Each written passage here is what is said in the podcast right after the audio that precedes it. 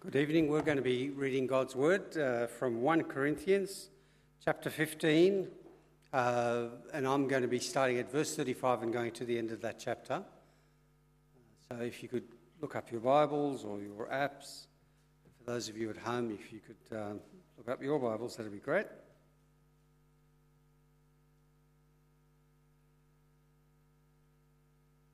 One Corinthians 15, starting at verse 35. But someone will ask, How are the dead raised? With what kind of body will they come? How foolish! What you sow doesn't come to life unless it dies. When you sow, you do not plant the body that will be, but just a seed, perhaps wheat or something else. But God gives it a body as He has determined and to each kind of seed he gives its own body. Not all flesh is the same. People have one kind of flesh, animals have another, birds another, and fish another. The, the, there are also heavenly bodies, and there are earthly bodies.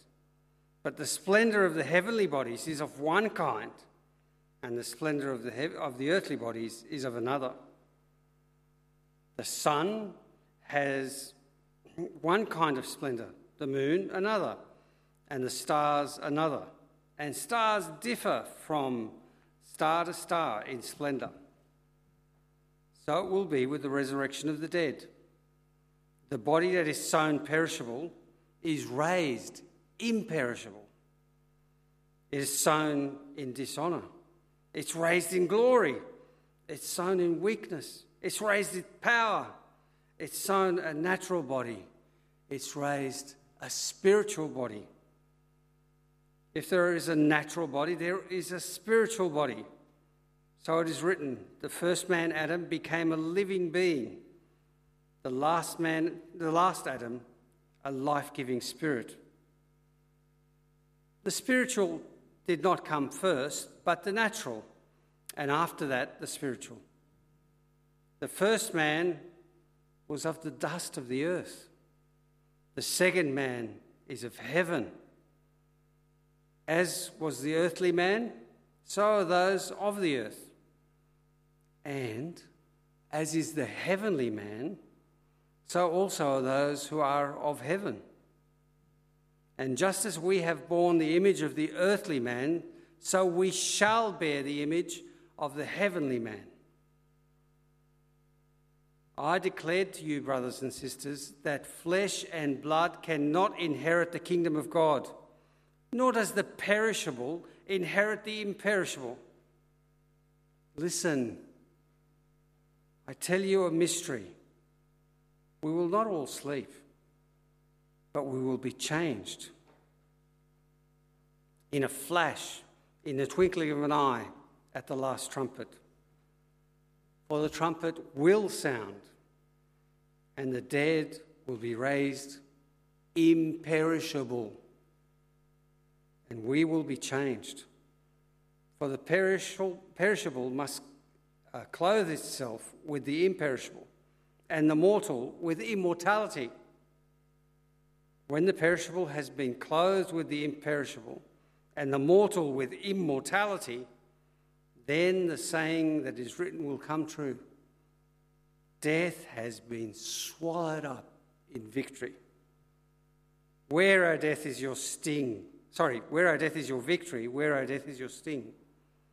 The sting of death is sin, and the power of sin is the law. But thanks be to God. He gives us the victory through our Lord Jesus Christ. Therefore, my dear brothers and sisters, Stand firm. Let nothing move you. Always give yourselves fully to the work of the Lord because you know that your labour in the Lord is not in vain.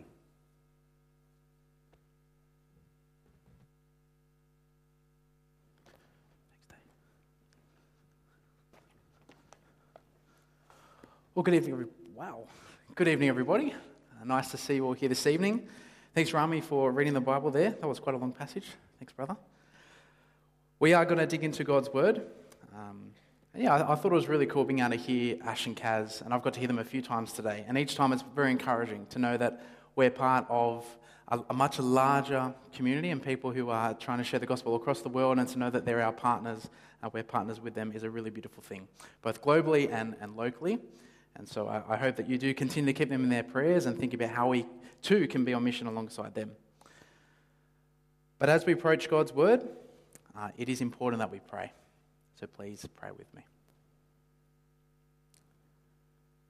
Our good and gracious God, we thank you so much uh, that you sent the Lord Jesus to us. That he died on that cross, uh, that he rose again in victory, and thank you that uh, we know about him through your word and that you've given us your Holy Spirit. God, we pray uh, that as I preach your word, it will be glorifying and faithful to you, and that it will be used to build up this group of body believers here to your glory, and that you'll spur us on uh, for the work of your kingdom and to your glory.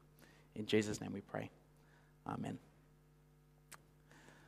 Well, tonight we're going to talk about the future. Now, I realize that's a little bit uh, presumptuous. You know, as the saying goes, we only could be confident of death and taxes, but we actually think about the future quite a lot. Even like just little things, you know, we think about little plans we're going to do or goals that we have. Uh, we think about, you know, I want to finish uni in a few years, I'm going to buy a home in a few years. We think about the future regularly. And actually, as we think about the future, uh, it shapes what, what we do in the present because of what we expect to happen. And the more confident we are of something that's going to happen in the future, the more we, it, we actually let it inform our decisions in the present. Say, for example, you've uh, bought uh, a holiday and you're going to go on a holiday in a few months' time, you put down a deposit, but you haven't paid for the full thing yet. In the next few months, before you actually have to pay that full thing, you're going to make sure you live a lifestyle that doesn't use all that money that you need to pay for that deposit. That future thing that's going to happen shapes how you live your lifestyle in the present. Or it could be something a bit more horrendous or serious, like when we hear of someone who has a terminal illness, we hear of them having like a bucket list or things they want to do uh, before that future meets them. So we know from our experience, whether subconsciously or consciously, that the future, what we know about the future, shapes our lifestyle in the present. Now, I've given a bunch of examples there which are kind of like close to, to the present, right? But what about when we die? Like, what does that future have in store for us? When we think about our future, about when we're going to die, what is it you think of? And how is it that that shapes you here in the present? Now, I love, I know most of you guys love you, and I know that we love the Lord Jesus, and so we can probably easily and quite very confidently rattle off, you know, we're in Christ, so we're going to be raised in glory, go to heaven. And that's a good thing. I'm not going to break any new territory in, in sharing anything new like that tonight. But we're going to be talking about our bodies. What does the future look like for our bodies? Now, thankfully, the Bible has a little bit to say about that. Uh, and we had that read for us before, and that's what we're going to explore together tonight. Because if you've been in church here for the last, uh, especially last week, and we had Easter before, we've been looking at the resurrection. First, we looked at Jesus' resurrection, and then we continue through 1 Corinthians uh, 15 in this little mini series looking at the resurrection. And we're planning ourselves in 1 Corinthians chapter 15 because this is like one of the most extended discussions we get on the resurrection itself. So, to kind of catch us up uh, where we're up to in 1 Corinthians chapter 15, the first part of it, if you've got your Bibles open, uh, it talks about the things that are of first importance. Paul, he talks about this is the gospel that Jesus was crucified, he was buried, he rose again, uh, the, the tomb was empty, there was heaps and heaps of witnesses. Now, that passage teaches us heaps and heaps of stuff, but it teaches us that the resurrection is a fact, uh, that Jesus did rise from the dead, and it changes everything. And then we had Billy, who preached to us last week and did a wonderful job uh, looking at verses 12 through to 34. And in that section in 1 Corinthians, Paul is saying that the resurrection is like the foundation of our faith. It is crucial to everything uh, that we hold to. And Christ is also the first fruits of the resurrection. And if we're in Christ, all those that are in Him, Christians, we too will be raised from the dead. And that's kind of where we're up to now in 1 Corinthians chapter 15. We've explored that the dead will rise again. But now we've got to understand how is it that the dead rise again? Now, Paul, in a very lovely way, preempts that question and he says, But someone will ask, How are the dead raised? With what kind of body will they come? I think that's a pretty fair enough question. I don't know about you. Coming off the back of the dead will rise, it sounds a pretty fair enough question. Like, how is it that this is even going to happen? Or what's it look like? Like, do we just rise again from the dead, but then we die again, then rise again? Do we go this kind of circle reality of, of life and death? Or like when we rise again, like what, what age do I get to come back at? Like I liked being 22, that was quite a good age. Do I get to have that again? Or like what kind of features do I have? You know, do I, I've got some features I'd rather not have. Do I have to come back with them again? Like, what is this new resurrection uh, all about? And what does Paul say? How foolish. That's a bit harsh. When I was reading this the first time, I'm like, come on, Paul, I didn't think there was anything, any such thing as a silly question. Uh, but he seems to think so, and he calls it quite foolish. What is going on here? Why is this question foolish? I think it's helpful to think about what goes on behind the question. Like we know, when we ask the question, there's, there's always like something that kind of unpins the question, or there's an ulterior agenda. Now, for the Corinthians, they had a particular understanding about the spiritual and the material. And they thought the spiritual was far better than the material. And so when Paul is talking about this physical resurrection, in the Corinthians worldview, they're like, that doesn't make a lot of sense, Paul. We don't want any of that. Um, how can the physical inhabit the spiritual realm, the heavenlies? Like, how can that be? And on top of that, physical resurrection, it wasn't part of their experience. They'd heard about Jesus and they placed their faith in him. But physical resurrection is the thing that just happens, it's kind of beyond their worldview. And basically, they can't fathom it to be a thing. So maybe they're just dismissing it as impossible. When the first European settlers came to Australia, uh, they came across a pretty peculiar animal uh, called a, a, platypus. Now, when the Europeans found this animal, uh, they too thought it was pretty amazing kind of creature. So they got one and they preserved it and they sent it back to, to their European friends. And do you know what the Europeans thought of it? They thought it was a fake. They thought it was a joke. They thought it couldn't be real. How could something with a duck bill and webbed feet, that's a mammal that lays eggs, but it has a poisonous spore on its legs, like that just doesn't exist, right? In their categories of what an animal could be, it just didn't work. They couldn't fathom it, so they said it must be impossible. But we know it's true. We've seen it. Platypuses are real. And there's probably something very similar going on for the Corinthians here. They're limiting God, they're confining what God can do into their own categories. What they conceive could happen, they limit God to that. That's what makes the question foolish when you put limits on God. You not only think, but you only allow your mind uh, to go within your own categories. That's not wise, it's foolish. Because as gracious as God is in giving us as humans incredible capacity to do amazing things, God far exceeds us, far, far, far exceeds us in his grandeur, in his majesty, in his creativity, in his being. And for the remainder of this section, Paul, though he's not like rebuking of the Corinthians, he wants to like lovingly teach them, wants to like inform them and give them the right view of what this uh, resurrection is about, what this kind of creativeness and grandeur of God, His plan for the redemption of our bodies. And I'm going to break it up into, into three sections, and there's three kind of guiding questions I think are going to be helpful for us as we go. What kind of resurrection body is possible? That's kind of the first part that Paul talks about. Then, secondly, we'll look at what will the resurrection body be like? In what way will it be different to this current body that we have? And then when will the resurrection body be a reality? And so we'll charge through this section with those three things in mind. So, firstly, what kind of resurrection is possible? Like, in other words, how should we begin to correctly conceive and understand what our resurrection bodies would be like? Now, Paul starts with an analogy of a seed. And it got me thinking about, uh, you know, those little Woolworths uh, Discovery Garden things? Some nods? Yes? Good, okay. But you get in Woolworths, you, you get these like tiny, tiny seeds. If you've seen them, they're seriously tiny. A little bit of soil, you put it in there, uh, and they, you know, as plants do, the seed turns into this wonderful plant. Flowers turn into flower, basil turns into basil. And it's this amazing transformation that happens because of this seed.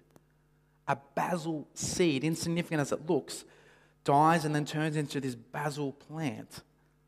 It's completely transformed. And so that's what Paul was saying. He says, verse 36 What you sow does not come to life unless it dies.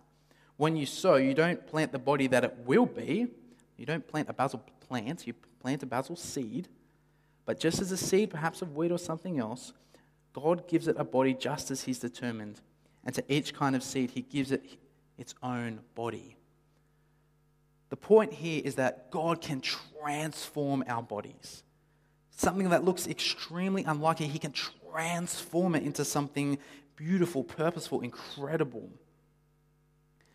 If our natural bodies were a seed, He could transform it beyond our imagination.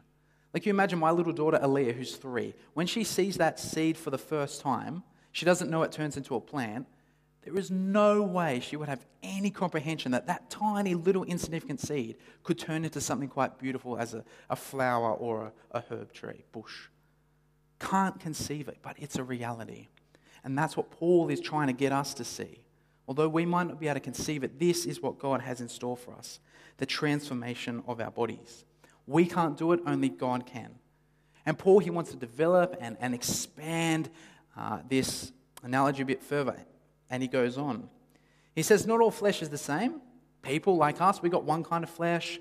Uh, birds have another, fish have another, and there's also heavenly bodies and earthly bodies, and they have different kinds of splendor. The sun has one kind of splendor, the moon has another, the stars have another, and stars from stars have another. All different bodies. And all these different bodies are all suitable for their own environment.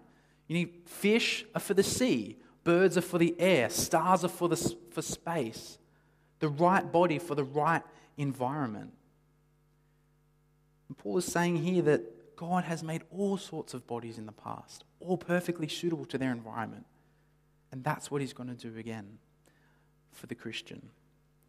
The overall point that Paul is trying to make here is that there is a new transformed body that's going to happen for the Christian. He will resurrect us and then give us this new transformed body, which will be perfect for the eternal environment. So don't be foolish and don't try to limit the capacities of what God can do. Now, that brings us to the second question to ask, which is what will this resurrection body be like? what way is it going to be different? We've established that it's going to be transformed, uh, but in what kind of actual ways is it going to be different?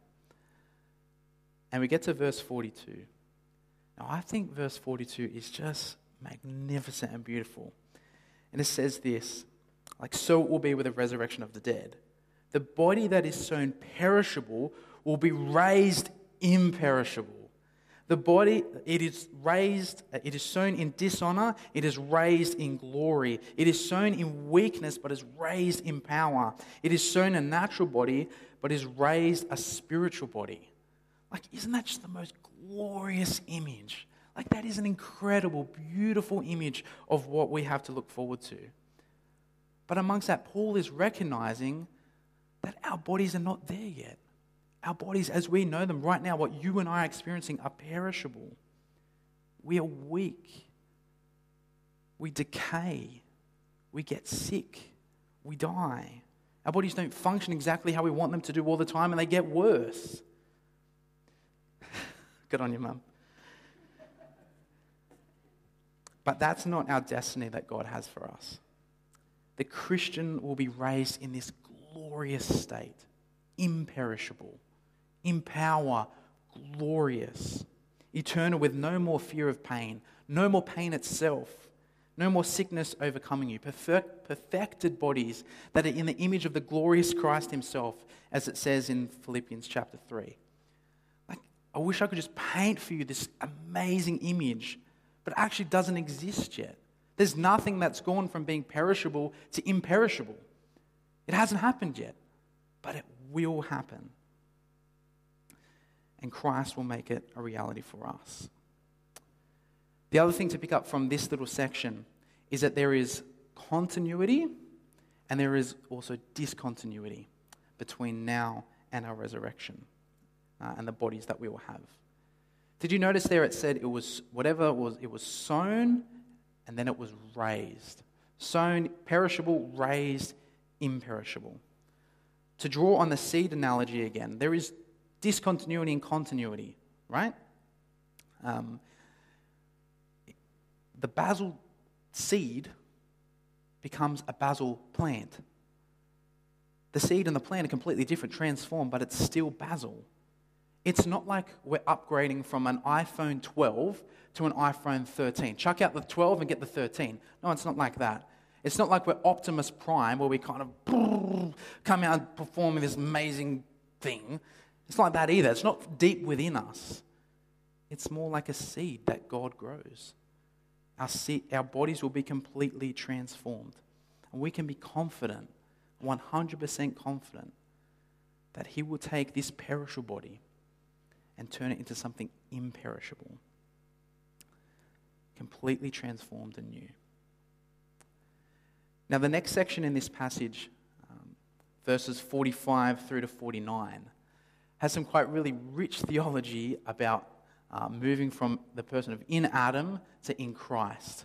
You may have, uh, when you read it, we'll talk about uh, the man from heaven or the, the, the second Adam, heavenly man. That's referring to Jesus, referring to Christ. Uh, we're not going to go into a detail, but I just want to make a couple quick comments here. All this transformation, all this kind of incredible things that's going to happen is because we become in Christ. We currently have the physical form of Adam. We're humans, prone to decay, as we were just talking about.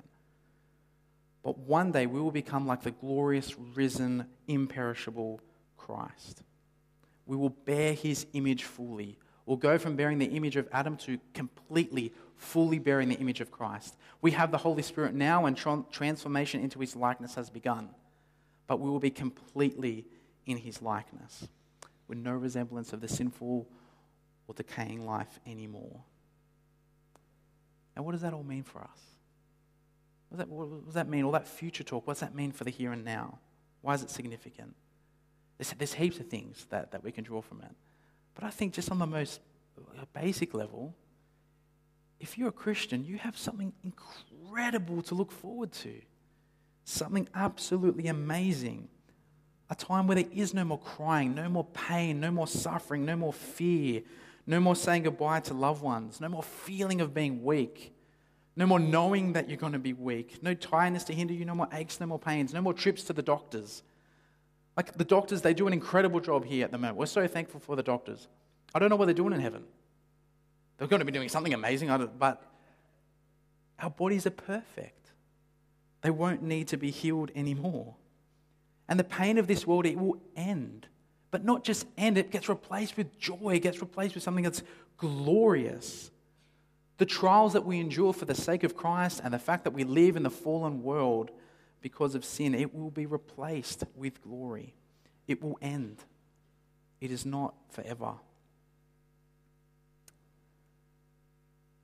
This transformed body is something incredible to look forward to. So encourage one another encourage us. This is what, Christian, you have to look forward to. Spur one another on that we will be united with God one day, perfect in his imperishable, glorious kingdom. Let it spur you on. And that brings us to the, the third point, uh, the third thing to investigate, which is when will this resurrection body, when will it become a reality? Now, we know that Jesus says in the Gospels, we don't know the day or the hour. It's going to come like a thief in the night. I'm not going to speculate on when Jesus is going to come. Don't know. But he will come back. But Paul gives us some pretty helpful things about what will happen on that day when uh, Christ does return. And he says this, verse 51 Listen, I tell you a mystery. We won't all sleep.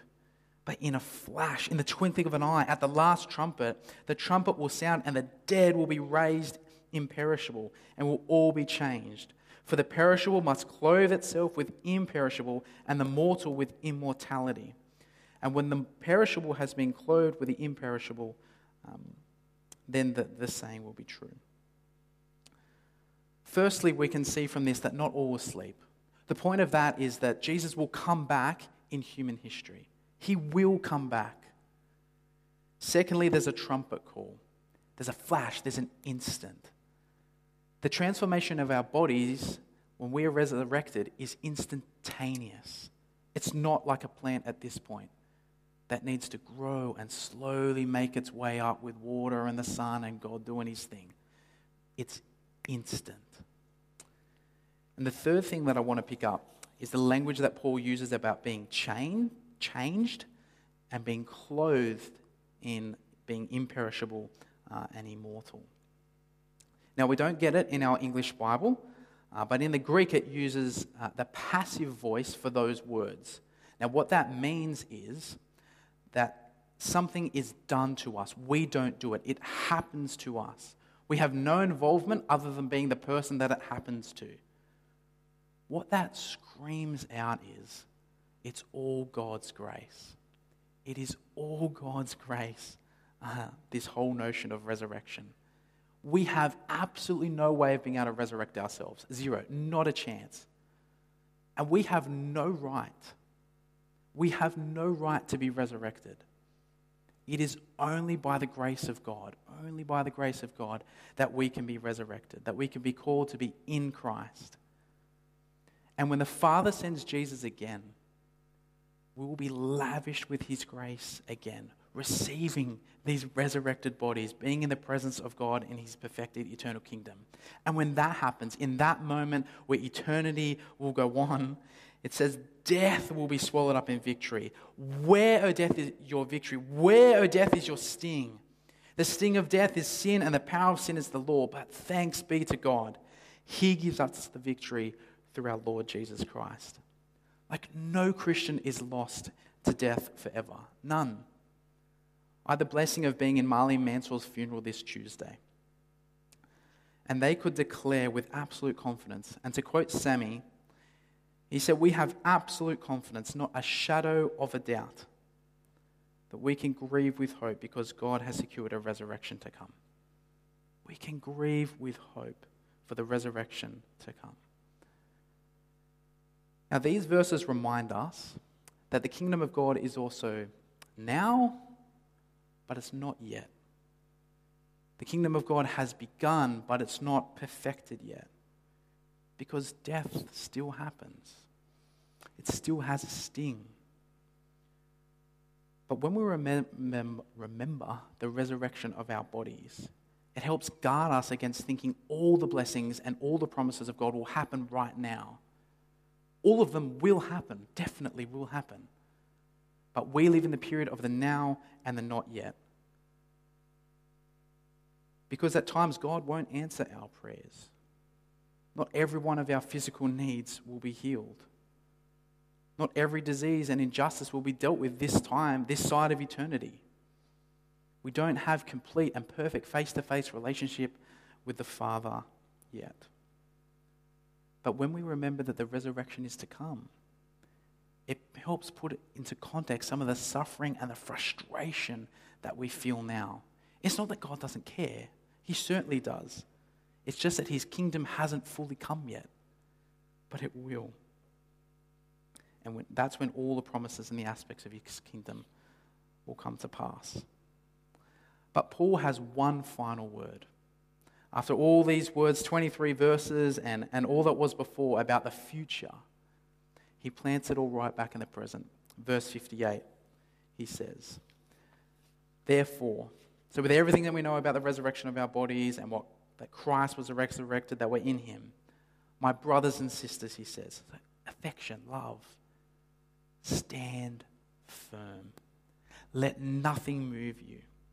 Always give yourself fully to the work of the Lord because you know that your labor in the Lord is not in vain.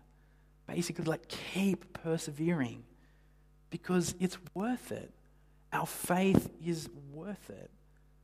Let all this thinking and understanding about the future shape how we live in the present, spurring you on, keeping the faith, persevering. It will be worth it. And we need to remember to not just live for the here and the now. We have an eternal heavenly prize that awaits us. Don't let the fleeting pleasures of this world completely captivate you, to entice you away from God. I know the fight, I know the feeling, and I know you guys know it too. The tide of our society, our culture, the images on our screen, what's just going on in our own bodies and minds is screaming at us, screaming at us to live in the here and now, to live for your pleasure right now. And it is a conscious, subconscious battle we face every day. And we rely completely on the Holy Spirit and reminding each other of the resurrection that is to come, reminding us of the Lord Jesus that He's gone before us. To remember to have that eternal perspective and not just have a worldly perspective. So please encourage each other, encourage me to keep our eyes on the prize, to not let the fleeting pleasures of this world captivate us and draw us away from Christ and living and laboring on for Him. Because the things of this life, the worldly things, they will pass away. They will become insignificant. Like when you're 30, if you're there yet, older, you look back at the stresses you had when you were 16 and they don't seem as significant anymore. When we get to heaven, eternity, our life, the worldly things, they will pass away. They become insignificant. Only what we do and labor for Christ counts. Now, that's not to say only church ministry or like when you directly share the gospel with someone, only those exact moments count. No, Paul says previously in the letter, in everything you do, do it for the glory of God. But the worldly things, they will pass away, they become insignificant. So please stand firm, continue in the faith let all the praise go to God. Please, all the praise go to God for the incredible future reality that is before us. The reality of a transformed body awaits us. So live in the present moment, knowing the certainty of that future reality, standing firm, living out the gospel for the glory of God. Let me pray. Father God, thank you for this glorious future that you've promised us for transformed bodies where we will go from a decaying, perishable body to one that is glorious and imperishable. That is an incredible gift of your grace and your love to us. Thank you, Father. Jesus, thank you for going that cro- to that cross to die for our sin, to pay our way, and that you rose again in victory. Thank you. God, please give us determination and perseverance to continue to live out the faith today for all of our days or until you call us home. In Jesus' name we ask. Amen.